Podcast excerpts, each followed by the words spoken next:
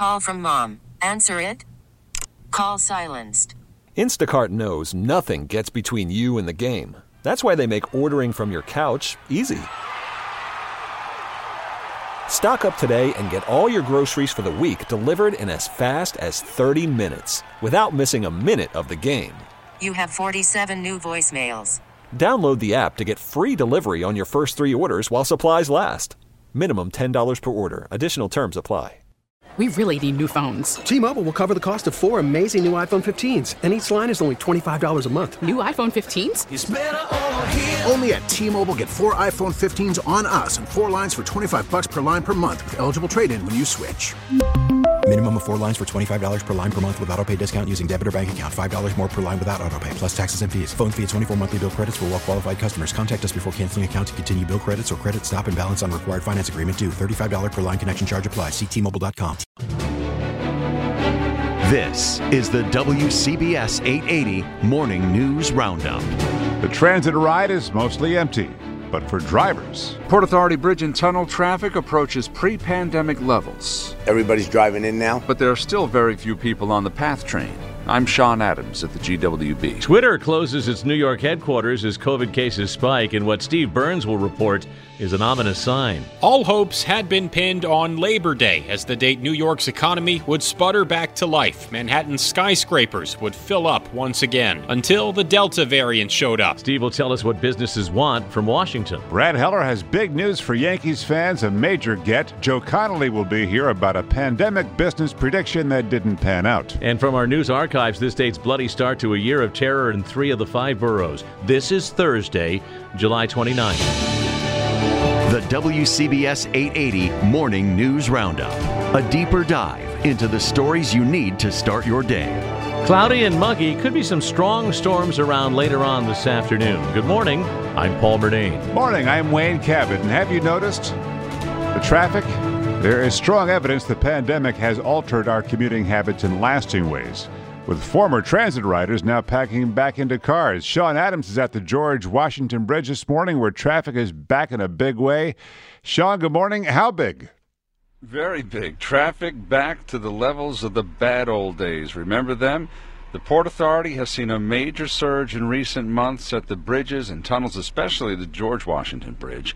So, drivers are sitting once again. It's bumper to bumper. All the time. All the time. Everywhere. Everywhere. It's every man for himself. We're back to where we were before the pandemic. Absolutely. Heavier than it was pre-pandemic. Really? Heavier. The Port Authority says it's just about to the pre-pandemic level, but you you think it's even more. Oh, absolutely. I travel it. I've been traveling this for years and years and years, and uh, I know every road, every nook and cranny going into the city.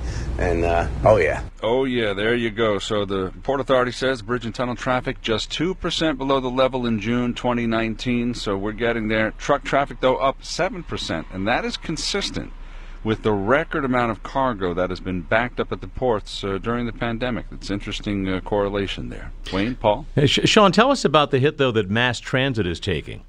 Well, that's the other side of this story. Path ridership down 63% from two years ago. Similar story for the MTA. Subway and bus ridership in the city below 50%. So the pandemic, it really changed our work habits, our commuting habits, and it seems people are not uh, quick to flock back to mass transit. They don't want to be in close quarters so as long as uh, th- there's a concern about the, the, the coronavirus. Uh, so they're either driving or they're working from home. Sean, thank you. We have a tri state mask update now. No mandates yet. Governor Cuomo says only that cities and towns should seriously consider requiring masks in high COVID areas. Governor Murphy says he strongly recommends them in indoor settings that are crowded or where people's vaccination status isn't known. Nothing new from Governor Lamont in Connecticut, but two counties there, Hartford and New London, have fallen into the CDC's substantial community transmission category where masks are recommended. Twitter's New York office in Chelsea is closed today till further notice in light of the CDC's updated guidance. It was only two weeks ago the office opened. Same for its San Fran office. At Google, plans to bring the office staff back in September have now been pushed back to October.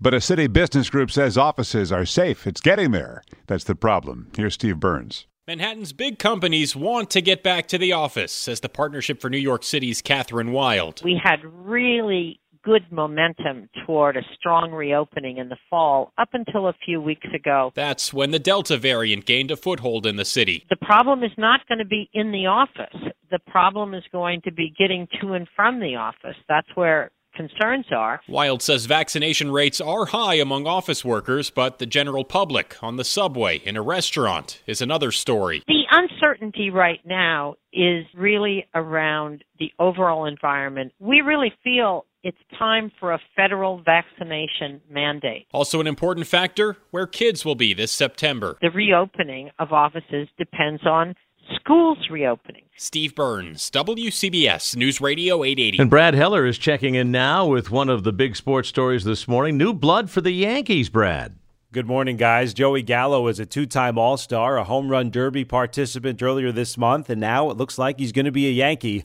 The Yankees and the Rangers are reportedly finalizing a big trade, Gallo in exchange for four prospects. He's a left handed bat, perfect for that short porch in right field at Yankee Stadium. His 25 home runs are more than all the Yankee lefties combined this season. He also leads the majors with 74 walks, but strikes out a ton too, so basically he's going to fit right into this Yankee lineup. And more deals could be coming for the Yankees and the Mets. The trade deadline is tomorrow afternoon. Wayne and Paul. Yeah, thank you, Brad. Uh, Yankees and Mets won. By the way, we should point out here's a good opportunity that you can catch the Mets on WCBS and on the Audacy app. Every pitch, every thrilling moment on your smartphone and on your radio, too. Download the Audacy app today. Stream on your phone. Check out the Mets. Check out WCBS. And for the news you need, by the way, during the game, you can use the link at WCBS880.com. Well, for some, Ben and Jerry's has lost its flavor. We'll hear about that next. The WCBS 880 Morning News Roundup. Now, the weather day ahead. Chief Meteorologist Craig Allen, I guess we'll brace for some storms, huh? We will for later this afternoon. Nothing too much to worry about this morning, although the clouds are starting to increase over the area, and that's to be expected. Also, the humidity will be a little bit higher today. But as for showers, the first showers probably a couple hours either side of uh, noontime, lunchtime, and it's really not all that bad yet. Late this afternoon, though, into this evening, beyond the commute, that's when we could have some strong storms. And highs today will be up near 80. Low tonight, 65 to 70. Tomorrow, becoming mostly sunny, pleasantly warm, less humid. Highs up near 80, and the weekend starts off fine. Also, near 80 degrees with low humidity. Right now for the city, it's 72, humidity 78%. The WCBS 880 Morning News Roundup. Our stock futures are mixed this morning, and Joe Connolly's here now with one COVID business prediction that was not accurate, Joe. Uh, large companies have not opened new satellite offices in the suburbs. Many looked but stopped when progress on vaccines started to be reported and employees were working from home for free. A Long Island broker says a lot of companies had knee jerk thoughts but did not make knee jerk decisions. A New Jersey realtor says I've not had one New York based company looking for office space. Nicole LaRusso at CBRE Real Estate says it is going to take time, though, for companies to figure out the best solution based on where people have moved and how much time they'll need to be in the office. We don't know yet. And James Rittman at Newmark Realty in Connecticut is still hopeful and says companies follow employees and so many have moved to suburbs, we'll see if companies start looking for space again. Joe, Ben and Jerry, in a New York Times editorial, say they are men of ice cream and men of principle and defend their West Bank boycott as others boycott them. Illinois regulators plan to invoke a state law there that prohibits investment in companies that boycott Israel over its occupation of territories won in the war with Palestinians.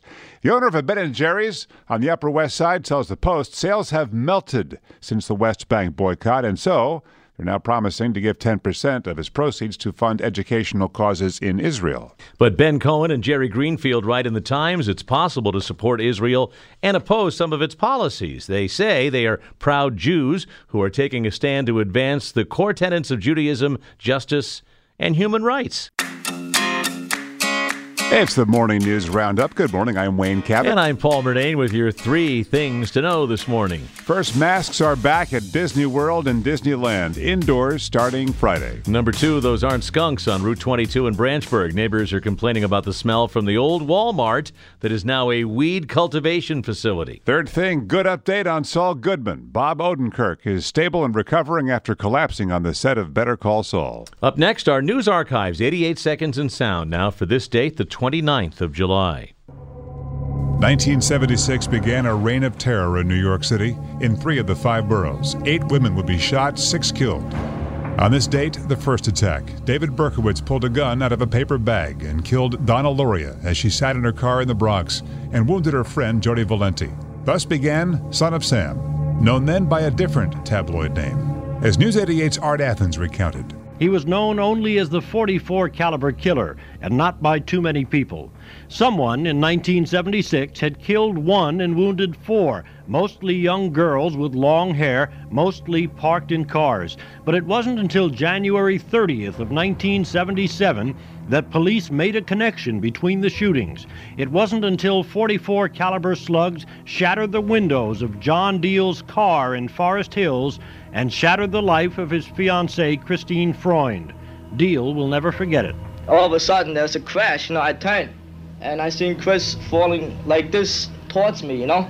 And I grabbed, I started screaming, Chris, Chris, Chris, you know, and then there was one more bang, you know. We went down, you know, I went down in my seat like, you know, I went down and I heard one more bang. Police started looking for a white male, 5'8 to 6 feet, 180 pounds, straight black hair, but they weren't really sure what they were looking for. He struck in the dark of night, popping out of the shadows in the Bronx and Queens. No patterns, no clues. Police were frustrated and fearful of more murders. We will catch this individual.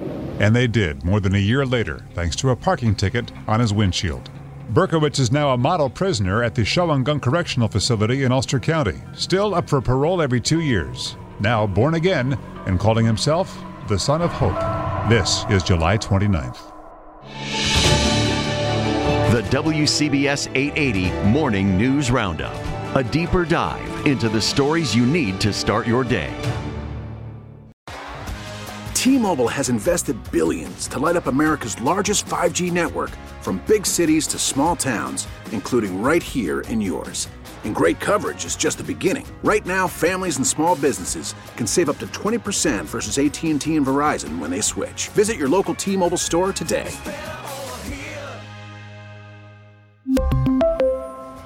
Plan savings with 3 lines of T-Mobile Essentials versus comparable available plans. Plan features and taxes and fees may vary. Hey, Rob Bradford here. I have set out on a mission with my good friends at FanDuel to prove what I have known for some time baseball isn't boring. Now I have a daily podcast to prove it with some of the most notable people in the baseball world screaming baseball isn't boring from the mountaintops or at least agreeing to come on our show. Players, managers, GMs, and yes, even the commissioner of baseball, Rob Manfred. It has been a constant wave of baseball's most powerful voices. So join the revolution. Subscribe and soak in Baseball Isn't Boring. Listen on your Audacy app or wherever you get your podcast. You'll be glad you did.